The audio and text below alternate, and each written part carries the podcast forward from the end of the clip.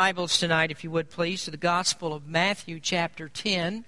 And uh, again, we're upside down tonight and getting the morning sermon in the evening, but uh, I felt like that was the best thing for us to do. So we're looking here in the Gospel of Matthew, chapter 10. And once again, uh, here are instructions that Jesus is giving to his disciples just before he sends them out on the first missionary journey. Matthew chapter 10 begins with the calling of these men to apostleship, the call to preach. And in the ninth chapter, uh, we ended that with Jesus going throughout all the towns and villages of Galilee. And there he was confronted with overwhelming numbers of sick people. And he was concerned about the sicknesses that people had. But more important than that was he was concerned about their souls and verse number 36 in chapter 9 says that they fainted and were scattered abroad as sheep having no shepherd. And that word fainted is an allusion to be weighted down with such a burden that there's no possibility that you can carry it, that you fall beneath that load.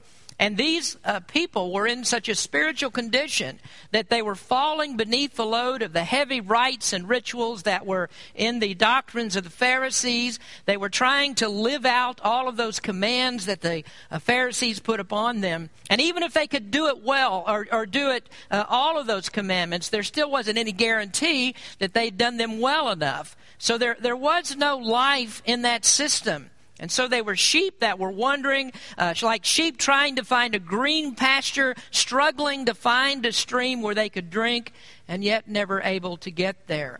And so Jesus had compassion on them because of that terrible spiritual condition. Because what they were being taught was not what would help them. It wasn't the way that they could have eternal life. So, because of that terrible spiritual condition, Jesus had compassion, but there were so many people and there was so much territory to cover. There was so much to do that it was impossible for him to do it alone. And so he called on these 12 men. He commissioned them with the gospel of the kingdom, and they were to go out and bring relief to this wandering fold and to point them to Jesus who could take all of their burdens away. The relief for their burdens could only be found by faith in Jesus Christ. Well, as we look here at chapter 10, these are instructions about how the disciples should conduct themselves in ministry.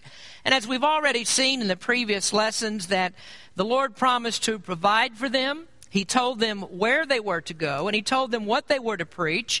And He also said that as you go out, you have to trust God's providence. You have to trust me that I'm going to take care of you. And He wanted them to know also, before they went, all of the hostility that they would encounter. Now, it seems incredible that with the message that they were bringing, uh, they had the power to heal, they had the power to cast out devils, they could raise people from the dead, they had the very thing that people needed that could save their souls. It's just beyond remarkable that they would encounter any kind of hostility for preaching the gospel. But this is what this section is about, verses 16 through 23, because not only would people reject the teachings of Christ, but they would do it with hostility, a determined hostility. So the apostles were literally risking their lives, taking their lives into their own hands, if we wanted to put it that way. But of course, they were actually in the hands of God. But as man looks at it, they were taking their lives into their own hands by going out and preaching this gospel message that Christ gave them. So we come then to these verses 16 through 23 and we continue to listen in as Jesus warns the apostles of the opposition that they would face. So in Matthew chapter 10, verse 16, Jesus says to them, Behold, I send you forth as sheep in the midst of wolves. Be ye therefore wise as serpents and harmless as doves. But beware of men. For they will deliver you up into the councils, and they will scourge you in their synagogues, and ye shall be brought before governors and kings for my sake, for a testimony against them and the Gentiles. But when they deliver you up, take no thought how or what ye shall speak, for it shall be given you in that same hour what ye shall speak. For it is not ye that speak, but the Spirit of your Father which speaketh in you. And brother shall deliver up brother to death, and the father the child, and the children shall rise up against their parents, and cause them to be put to death. And ye shall be hated of all men for my name's sake, but he that endureth unto the end shall be saved. But when they persecute you in this city, flee ye into another. For verily I say unto you, ye shall not have gone over the city of Israel's uh, cities of Israel until the Son of Man be come. Now, the first thing that we would notice about these scriptures is that this is not really what you would call a rousing pitch for the glamour of ministry. Now, most of you have probably heard some of the recruiting commercials that are on television for, for uh, different branches of the armed services. And I haven't paid much attention to those in the last few years, but I know some of the old ones. I don't know if they still use these today, but they have certain slogans that they use, and they're enticing things that try to get people to join up with the armed services. For instance, the Army used to say, Be all you can be. And the Navy said, It's not just a job, it's an adventure. And the Marine Corps said, We're looking for a few good men. And the Air Force said, Aim high. Of course, they told everybody else to shoot low, but they were to aim high. And, and the Coast Guard says, Be part of the action. And in each of those commercials, you, you notice as you watch those, there are these big, strong, healthy men that are enjoying themselves. They have smiles on their faces. It appears that everything's really going well. And what you simply cannot do, you can't resist the urge to go down there and just put your name on the dotted line with the recruiter and sign up for the armed services. But what those commercials never do is they never give the downsides of military life. I mean, the commercials don't begin with join the army and you're going to take a chance on getting shot at. You're going to be sent to Afghanistan. You're going to, you might be wounded. You might even die. There's a good chance that that could happen to you. And if you join the army, you're, you're, you're going to get to sleep on the ground and you'll get to go 50 days without a shower and you get to sleep with 50 snoring guys that smell like they've been up to their necks in manure all day. And then you'll get three square mi- meals a day that taste like horse meat. Now, of course, I'm, I'm not making light of, of anyone that's, that's served in our armed forces. I mean, serving is a privilege, and I don't want to make a joke out of that for people that have given life and limb to serve our country. But my point here is that you don't give the downsides to a recruit.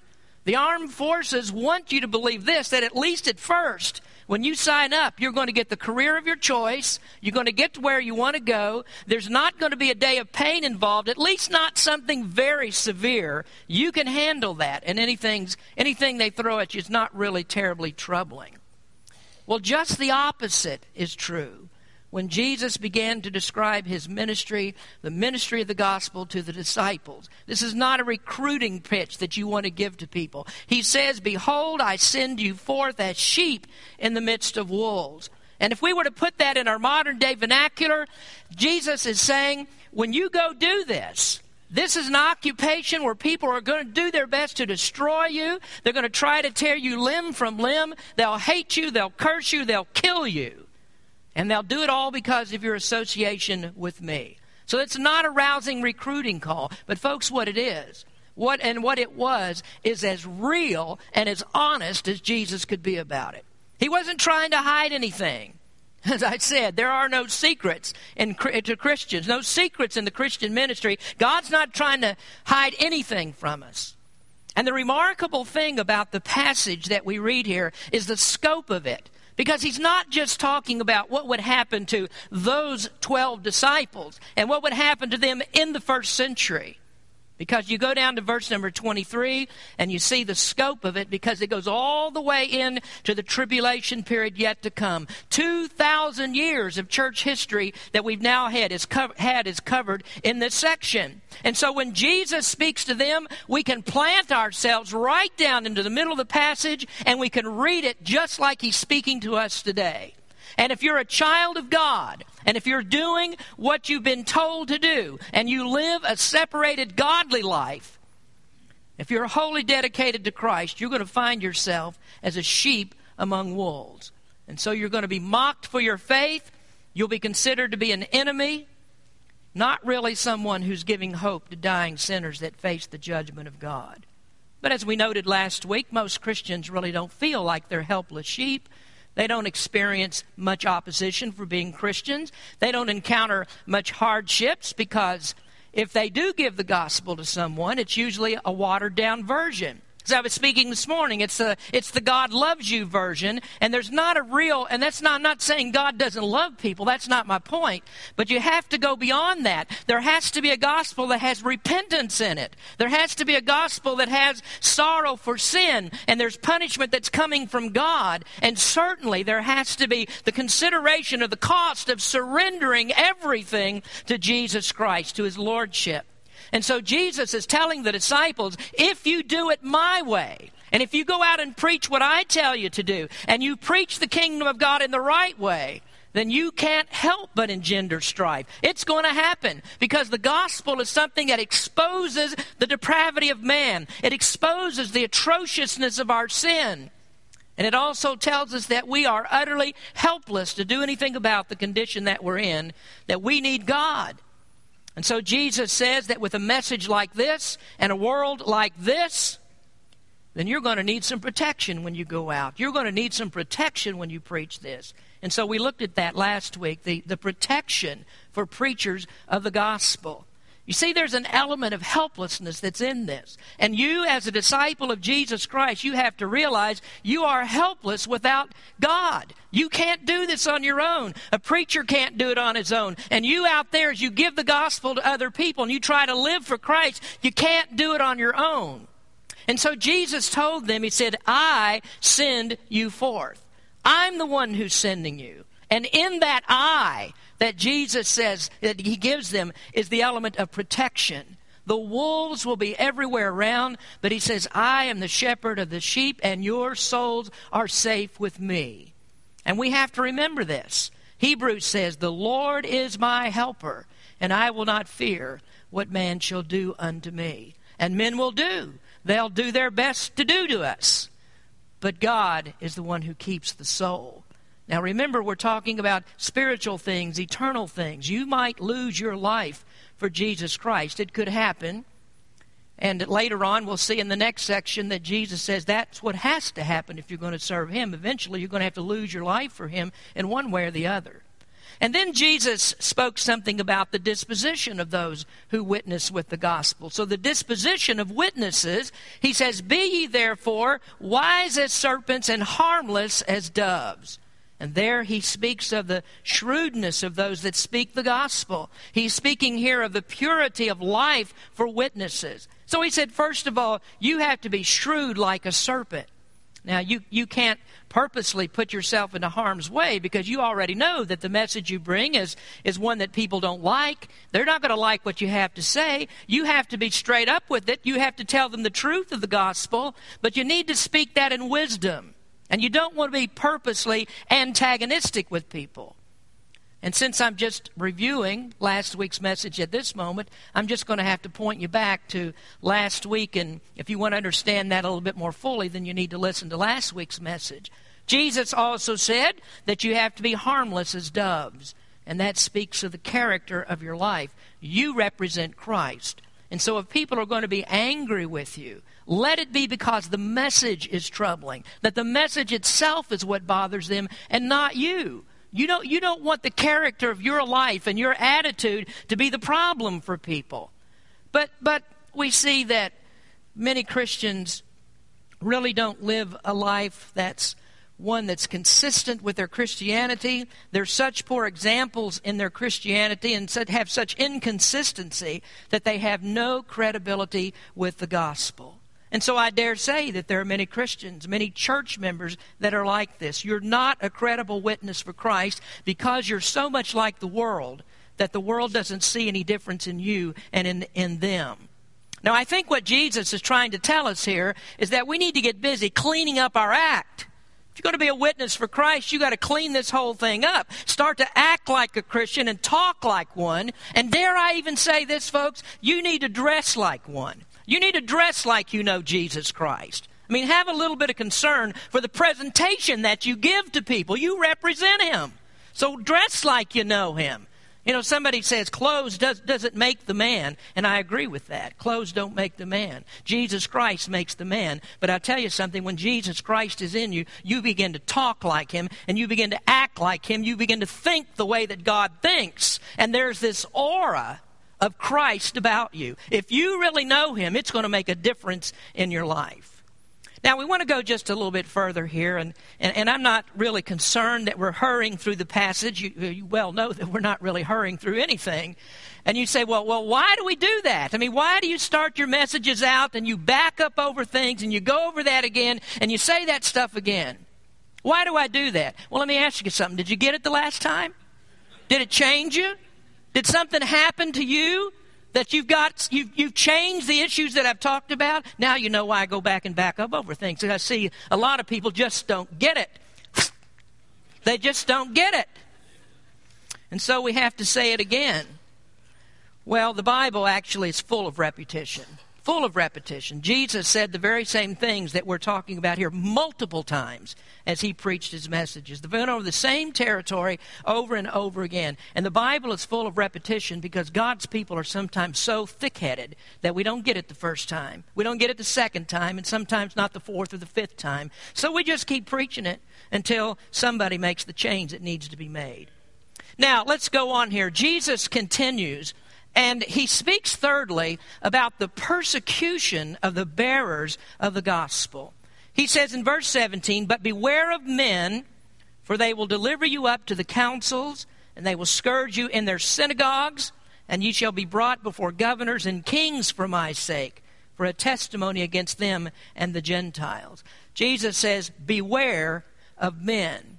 Now, there you see the identity of the wolves. Now, maybe you don't like gender specific words, so I'll generalize it for you. He says, Beware of humans. He, Beware of humans. There's your biggest enemy, the humans, because they have this general hatred for Christ that exists in every human heart. If you look down at verse number 22, Jesus says, And ye shall be hated of all men for my name's sake. And we'll talk about that verse a little bit more later on. But there's hatred and hostility, there is persecution because of Jesus Christ. But you think about that for just a minute. Is it it's kind of hard, isn't it, to find people that say that they hate Jesus Christ? How many people have you ever met that said, I hate Jesus Christ? Now, there are some who hate religion in general. Of course, they do mock Christianity and they make fun of the Jesus crowd. But if you walk up and down the streets of Rohnert Park, Cotati, Santa Rosa, wherever you want to go, you're not going to find too many people that say, you know something, I hate Jesus. I just hate him. And you know why? Because to them, saying that you hate Jesus is sort of like saying you hate George Washington. And it's like saying you hate Abraham Lincoln. Who hates George Washington or Abraham Lincoln? Sort of like saying you hate Gandhi. You know, Jesus was a pretty good fellow. I mean, you look at all the things that he did, the nice little principles that he taught, all the people that he helped. Well, no, of course, we don't hate Jesus. What's wrong with you? And you don't find too many people that just say, well, I hate God. And why would they hate God? I mean, uh, you imagine a God that's your sugar daddy. And God gives you everything that you want, and He never makes any demands from you. And God's not really holy. And he doesn't care a whole lot about what you do and how you do it. And if your God is made in your image and you have a God of your own imagination, if God is the definition that you put on him, then what's not to like? Of course you like him. You love that kind of God because you made him what you want him to be. But what if you do what the apostles did and you say something like this God is angry at the wicked every day? And what if you preach it like they did when they said, You've got to repent of your sins? And if you don't do that, the vengeance of God is going to be on you. And not just his vengeance, but you'll spend eternity in the fires of an everlasting hell. What if you tell them that? What if you tell them, You know something, buddy? You're the next inhabitant of hell. And you tell them, If you don't trust Christ, this is what's going to happen to you. How much do they love that God? How much do they love that? Well, they don't love him at all. But that's what God truly is. When you present God as He truly is, there will be hostility. And this is why Jesus said, and this is the condemnation that light has come into the world, and men love darkness rather than light, because their deeds were evil. For everyone that doeth evil hateth the light, neither cometh to the light, lest his deeds should be reproved. Now there's your whole answer for the hostility. There it is, right there. God is different from what they imagine him to be. And when you give the truth of the real God, the one that's revealed in the scriptures, then they're not crazy about that God at all. That's not the God that they want to know about. In fact, again, the scripture says they hate him. And this is why our country right now is on the fast track against Christianity. Real Christianity is not going to last very long as a part of secular government. Because real Christianity is as much an enemy of people as the evil Axis was in World War II. It's as much an enemy as communism was to it, uh, to us. It's as much an enemy as the Taliban is to us today. But really, it's even worse enemy than all of those things because what we've done in this American culture and the way we are today, we've developed a tolerance for all those things in some way or another. Now we hear Islam's good. They're a peace loving religion. And, and we don't worry so much about communism anymore. We can trade with them and we can do all we need to do with them. And, and I'm not really getting political here, and that's not my purpose tonight. But we've developed a level, of, a level of tolerance for all these things that were at least one time our enemies. But the thing that we have become grossly intolerant today, intolerant of today, is Christianity that believes in the fundamentals of the faith of God's Word. Those people, those people who act like that and trust the God, the real God of the Bible, and believe the fundamentals of the faith, we are now the enemies. And I promise you, if you live like this, Jesus says you're going to be persecuted for that. And persecuted in different ways. And we'll get to that in just a moment. Now, what Jesus is telling the disciples is that you are going to experience persecution, sheep among wolves, and by extension, what he says to them is true of every Christian today who tries to live the way God wants him to live. Well, how are we going to be persecuted? Well, Jesus actually gives us an outline here for who is going to persecute you. First of all, he says religion will persecute you. He says they will deliver you up to the councils and they will scourge you in their synagogues. Now, we know that this goes beyond this first missionary journey because this didn't happen in the first missionary journey. But it did happen to the apostles after Pentecost, and it has happened all throughout the history of the church. Jesus said, They will deliver you to the councils, deliver you to the councils, up to the councils. Now, now, probably there, he's not talking exclusively about that big Jewish council that we think of, the Jewish Sanhedrin the main one that was the ruler over the Jewish religion. He's not necessarily talking about that right at this particular point. There are councils that were in all of the cities, all of the small towns and villages. They had these councils. The Apostle Paul uh, encountered councils of religious people that hated the gospel. And you might remember, especially, the story that's in Acts chapter 19. And that's where the Apostle Paul caused a riot in the city of Ephesus. If you Remember the story, Paul was preaching the gospel there, and in the city of Ephesus, there was this huge, magnificent temple that was built to the goddess Diana. And there were silversmiths in that city and uh, by the way, the, that temple there was one of the wonders of the ancient world, a magnificent place. And there were silversmiths there that were making little bitty trinkets, little little trinkets of the goddess Diana and also of that temple. And they sold those and they made their living by that. And people worshipped all these little idols that were made. Well, the apostle Paul came and he started preaching the gospel, and people got saved. And what's the natural thing that people do when they get saved? Well, these people would start giving up their idols.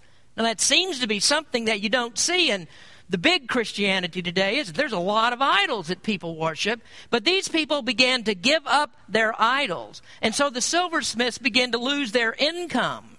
And so they couldn't sell their little trinkets any longer because Christians, uh, so many people were getting saved that people wouldn't buy them. So those silversmiths caused a riot. They got the people together, they got the council together, and they drove Paul out of that city. I mean, there was a riot there, and Paul said, It's time to get out of Dodge. And so Paul left. And that was common wherever he went. And then there were times when he was scourged, just like Jesus said. In 2 Corinthians chapter 11, Paul says, Of the Jews, five times received I 40 stripes, save one.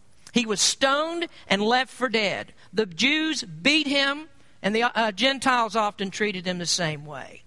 But then there are also those times when the apostles were brought before the Jewish Sanhedrin.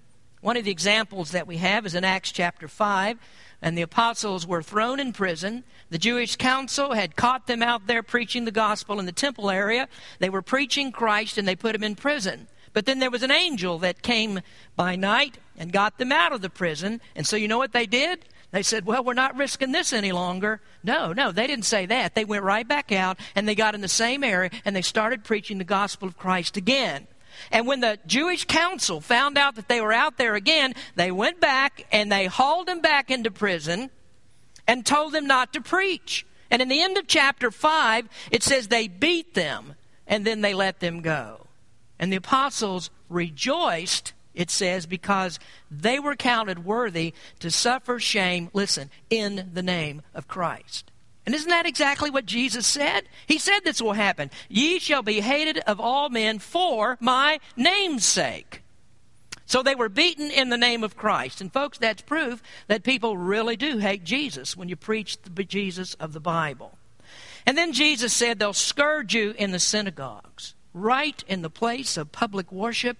They're going to bring you up in front of people and they are going to beat you. Now, you know the story of the Apostle Paul. He did that. Before he became a Christian, that's one of the things he did. Before he was converted, he beat Christians. In Acts chapter 22, the Apostle Paul was relating his story to the Jews, and he relates this about how that he was having a conversation with the risen Christ, and he was praying to God, and he said, Lord, they know that I am imprisoned and beat in every synagogue them that believed on thee. So Paul beat them when he was a Pharisee. But then God converted him. I mean, he got, he got changed. His heart was changed. And then what the Jews did, they did the same thing to Paul that he did to Christians. They beat him because of his faith. So the religious crowd would persecute the disciples and they would, they would beat them in public in the synagogues. And, and the Word of God even says that, that they'll think they're doing God a favor when they do it. They'll beat you and they think they're doing God a great favor for doing it. And so you read the history of that, and you find out that the Jewish leaders would actually read the scriptures while they were beating Christians. So they'd have somebody there laying on the stripes, and they'd keep beating them. Somebody was there to count out the stripes to make sure they got the number right, and then they would read scriptures while they did it. Now, what they did, according to the Old Testament law, you couldn't beat somebody with more than 40 stripes. That was the limit. So these were really good, pious religious people. They were good Jews, and they were going to make sure that they didn't break the law. So what they did, they stopped at 39. They made sure they didn't go to 40. That was the limit. So to make sure they kept it within the limits, they just went to 39. And they thought, man, we are such holy and righteous people. Look how well we keep God's law. And then, of course, you know the history of this in false Christianity. For centuries, uh, Roman Catholicism tortured true believers. They called them heretics. And they would stretch them out on racks and they would pull their arms and their legs from their bodies and they would burn them at the stake. All kinds of inventive tortures that they used on Christians. And they maimed them and they killed them. And let me just tell you how much they, they hated true believers. John Wycliffe gave us the first English translation of the Bible. Now, I'm not talking about English like we speak today because John Wycliffe lived before the era of, of the English like we have today, but he was the first to translate the Bible into Middle English. And the Roman Catholic Church hated him for standing up to the Pope and defying the order that he was not to translate the scriptures into a language that the people could actually read. I mean, the Pope and the Roman Catholic Church didn't want people reading the Bible, so they were angry with John Wycliffe because he did that. But you know, John Wycliffe kind of, kind of avoided them all the time, and, and they weren't able to kill him. He died before they had a chance to kill him. So they did the next best thing. They declared him a heretic, and they dug up his bones and burned them. That's why they, I mean, that's how much they really hated true Christianity. Now, that type of persecution is going to be carried out as long as there are believers in the world. And this is going to stretch all the way into the tribulation. And that's why you find there in verse number 23 that this is going to happen until the Son of Man be come. He says, You're not going to go over the, all the cities of Israel uh, before uh, the Son of Man comes. So he's talking there, extending it all the way out into the tribulation period. And what happens then? Well, we've studied that in our Revelation series. The Antichrist is going to be here. Yeah, there'll be a worldwide religion in which he makes himself God and he kills true Christians. And he doesn't stop until he's stamped out the whole bunch of them. So Jesus talks about synagogues, and what he's doing there, he's just setting up the whole religious context of this. It's not just going to be the Jews that'll persecute. In fact, the Jews stopped persecuting Christians After a little bit after AD 70, when the temple was destroyed and Jerusalem was destroyed, the Jews uh, really stopped persecuting Christians to any great degree, probably by about the end of the first century. But oddly enough, those who claim Christianity have become some of the worst persecutors for the past 2,000 years. So, religion, Jesus says, will persecute. Then, secondly, he says that rulers will persecute. Verse number 18 And ye shall be brought before governors and kings for my sake, for a testimony against them and the Gentiles. Let me tell you here the significant difference between uh, verses 17 and 18 in the immediate context for the disciples. They would be scourged in the Jewish synagogues. But the Jews were under Roman rule, and so they couldn't do anything but scourge. They couldn't carry out an execution.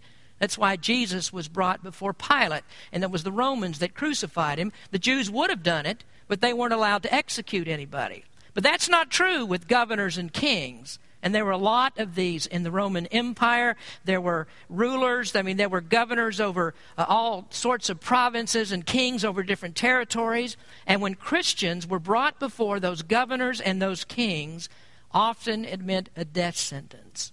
Now, you see, the Romans considered Christians to be enemies of the state. And that's because the Roman emperor had God status. And he demanded that he be worshiped as God. And so Christians were commanded, you have to say that Caesar is Lord. But Christians would never say that. They would uh, always say Kyrios Christos or Jesus Christ is Lord. Christ is Lord. And so the Romans then had the opinion that Christians were subversive to the government.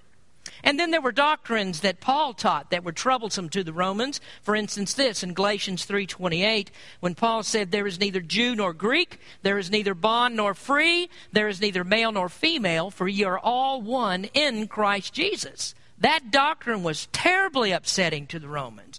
They, they, they didn't believe that slaves were human. Paul said there's neither bond nor free, but they didn't believe slaves were even human. They were chattel. They were possessions like an old couch or, or, or a chair. They were like a farm implement that when you wear it out, all you do is just throw it out on the garbage heap. But Paul taught that there is equality among all people in Jesus Christ. And so the Romans thought, well, with teaching like that, there's going to be a slave revolt. And the Romans were ill equipped to handle an empire wide revolt of millions of slaves. Half the population was in slavery. So they said, we better get rid of the Christians. And if we don't, we're going to have a huge mess on our hands. Now, many slaves became Christians, and so you see the lurking problem there. But the trouble is that the Romans missed the rest of Paul's teachings. Now, a Christian slave, according to Paul, is a better slave. Now, although Paul didn't advocate slavery, he did teach this in Ephesians uh, chapter 6. He said, Servants, be obedient to them that are your masters according to the flesh, with fear and trembling, and singleness of your heart as unto Christ, not with eye service as men pleasers, but as servants of Christ, doing the will of God from the heart, with good will, doing service as to the Lord, and not to men knowing that whatsoever good thing any man doeth, the same shall he receive the Lord, whether he be bond or free. Now, there, Paul is simply teaching that if you have to be a slave, and this is the society that you're living in. I mean, nobody's prepared for a slave revolt right then. He said, This is the society that you live in, then you be the best slave that you can be. You be a good example for Christ your master. Now, the Christian teaching, what Paul had to say about this, could not be understood by people who had, been spoke, had not been spoken to by the Holy Spirit.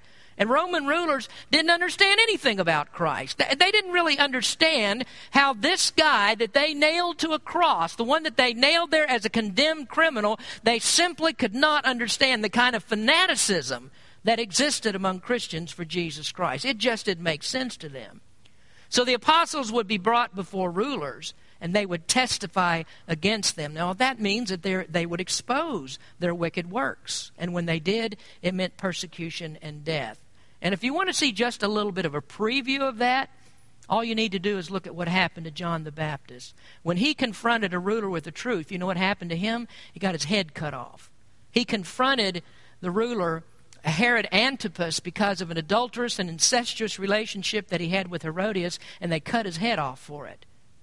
Now, thirdly, and we'll finish with this And you, you, you probably haven't experienced much persecution because of your religion. I mean, that doesn't happen too much in the United States, not a whole lot of it. Most likely, you have not experienced any persecution from rulers because we don't have that in our in our country. You're not you don't experience persecution from the government, but I know that many of you are familiar with a third source of persecution, and that is relatives will persecute.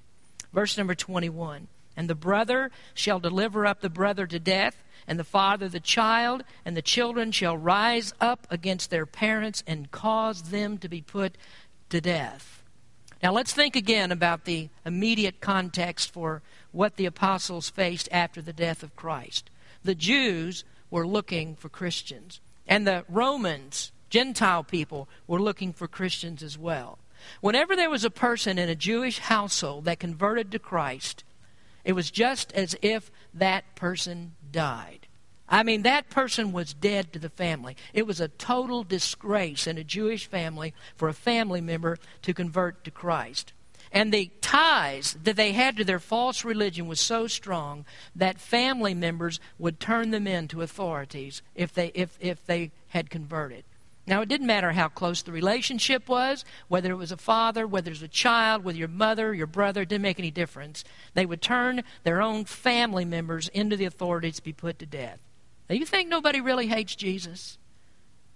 You see, if you teach the Jesus of the Scripture and the God of the Scriptures, and you haven't got some idea of some fuzzy, long haired, blue eyed wimp with a flower behind his ear, people are going to hate you if you have a different Jesus. You know, something I love to talk about the love of God. I mean, it's important that we do. The love of God is unfathomable, but what you have to do, you have to frame God's love in the context of what He saved us from. He sent Christ to save us from hell. He didn't send him to, to, to, save us from our bad luck and, and not to save us from our sagging bank accounts and to make us rich and, and to help us in that way. He didn't come to give us a BMW instead of a Chevy. And no offense to you that oh, you, you, if you drive a Chevy, you've got enough sorrow to deal with already. But hell, hell is hell is where we're headed. Hell is where we're headed. And, and God sent Christ to deliver us from the wrath of God because of our sin.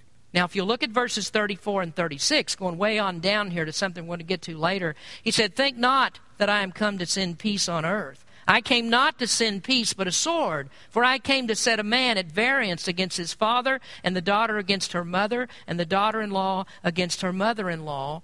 And a man's foes shall be, the, be what? They of his own household.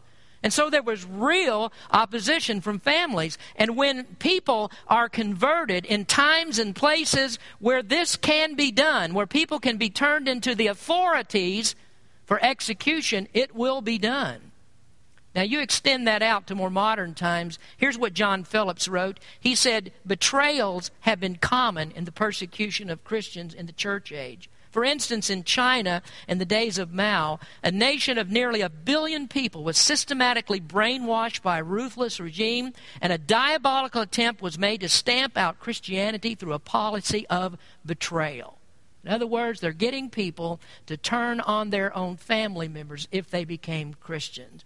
And then, of course, we know it's come to light in recent years, and since we have this ongoing war against terrorism, that people in Muslim families that turn to Christ very often pay for that with their lives. And the same thing happens in, those kinds of families. Those people that convert are dead to their families. And so if they're going to stand up for Christ and they want to live, they have to get out of there. They've got to get away from their families. They've got to get away from governments their Islam is in control if they're able even to get away.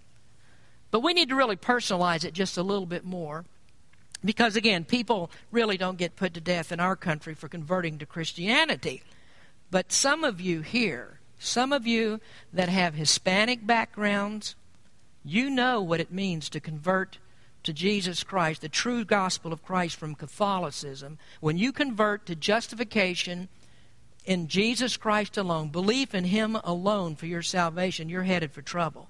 If you reject Catholicism and the Mass and veneration of Mary and the authority of the Pope and the Roman Church, then you are going to get kicked out of your family. Some of you have experienced that. You're not welcome. You're persona non grata with your own family. And that's what Jesus said. He came to divide families. A man's foes shall be they of his own household. Why does that happen? Well, it happens because of an evil heart of unbelief that shows up in hatred of God. If you take a moment to read what Paul says in Romans chapter 1, he speaks there of how dull people are against the truth. And he gives a real long list there of what evil men do. And in the list is this statement. He says in Romans 1:31, without understanding, covenant breakers, without natural affection, implacable, unmerciful, without natural affection. Now, Matthew Poole says about this this evil also reigned amongst the Gentiles who sacrificed their children to their idols and otherwise exposed them to ruin. And so, when a heart is against God, that hatred of God is stronger than human love can bind us to our own families. And so, the love of a false religion can actually turn into a murderous religion. And so, here you have then the warning of Jesus to the apostles. There's no point in lying to them about it. There's no point in telling them that it's going to be anything different than what Jesus says here. So he's not going to lie about what their faith brings. He's not going to water down what commitment to Christ really means. Because those that are unwilling to commit to this are not going to be there in the end anyway. And this is what he says those that endure to the end shall be saved. And, that's, and I'll, I'll, explain that verse uh, in the next lesson, and we'll get to that and talk about it a little bit more. But, but he, he's simply saying that, that people that will not commit to what he said here are not going to be there in the end. So why sugarcoat this? I mean, I mean, why make it less than what it really is? Christ is everything, and saving your soul and the lives of others is everything, and he's telling us it's worth it all to do that. It's worth it to do this. So he says we're sheep among wolves, religious wolves, and, and wolves that are rulers, and even wolves that are among our relatives. There is hostility towards the harmless. Those of us who want to give the gospel, the saving gospel of Jesus Christ that really helps people escape hell, there is hostility towards us. But the important thing for us to remember in all of this is that Christ cares for the sheep. His compassion is there, His protection is there, and He sends out with a promise I am never going to leave you or forsake you. Psalmist said in Psalm 27:10, "When my father and my mother forsake me, then the Lord will take me up." Now, contrary to what the Marine Corps says, Christ is looking for a few bad men, and that's because there aren't any good ones. They will become good They'll become good towards God. They hated God, but then they're going to learn we love Him because He first loved us. And when does that happen? Well, it happens when Christ comes into their heart by faith. It happens when they realize that they are lost and they are condemned to hell without Christ. They were once hostile, and we were once hostile to God. We were once hostile even to the harmless, the ones that brought us the gospel of Jesus Christ. But the thing about it is, God overcomes the hostility, and that's why we're saved. You know, I got sp- uh, talking about this morning. Here, here's the thing: you're, you're not doing anybody a favor when you don't preach to people about hell. When you when you just hide hell from people and you don't talk about that, you haven't done anybody a favor. What you've done is you have condemned them. They need to know what to be saved from. And if they're going to receive Christ truly, they have to know what they're being saved from. And they're being saved from hell when they trust Him. So if you are a witness for Christ, you will experience persecution. But God will save some. Some will believe. And it's worth everything that you can do to save souls from hell. And I hope that what you're willing to do is risk being a sheep among wolves. Because that's what Christ says you have to do in order to be his disciple. Let's pray. Heavenly Father, we come to you and we thank you for this, this lesson that we've learned tonight from your word. And Lord, help us to understand what true Christianity is all about. Help us not to try to water down the gospel to people, but tell them truly they need to repent of their sins and trust Christ because hell awaits and judgment is coming. Lord, even though uh, we will experience hostility. We know, Lord, that we have to have a singleness of purpose to exalt your name and let people know the truth. And you protect us. You protect our souls. And that's the most important thing that we possess. So, Lord, we just pray that you would help us, help us to be your people and to live, act, talk, dress, do everything that we can to honor and glorify your name. In Jesus' name we pray. Amen.